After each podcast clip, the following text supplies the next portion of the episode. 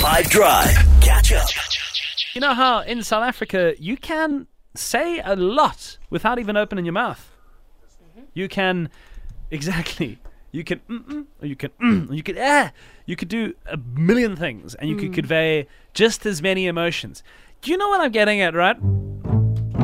In South Africa, we have a universal language. That universal language is that of the mm. Let me give you an example. I have made a true statement that you agree with. This is the response. Mm-hmm. Somebody gives you shocking news. Jude, what are your thoughts on Chelsea signing Harry Maguire? Harry Maguire. Mm-mm, mm-mm. This is the response to someone who doesn't like dessert.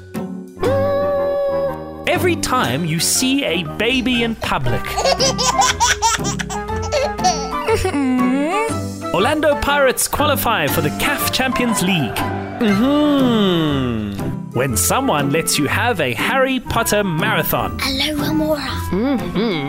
And finally, the universal response when we hear we are back up to stage 5 load shedding.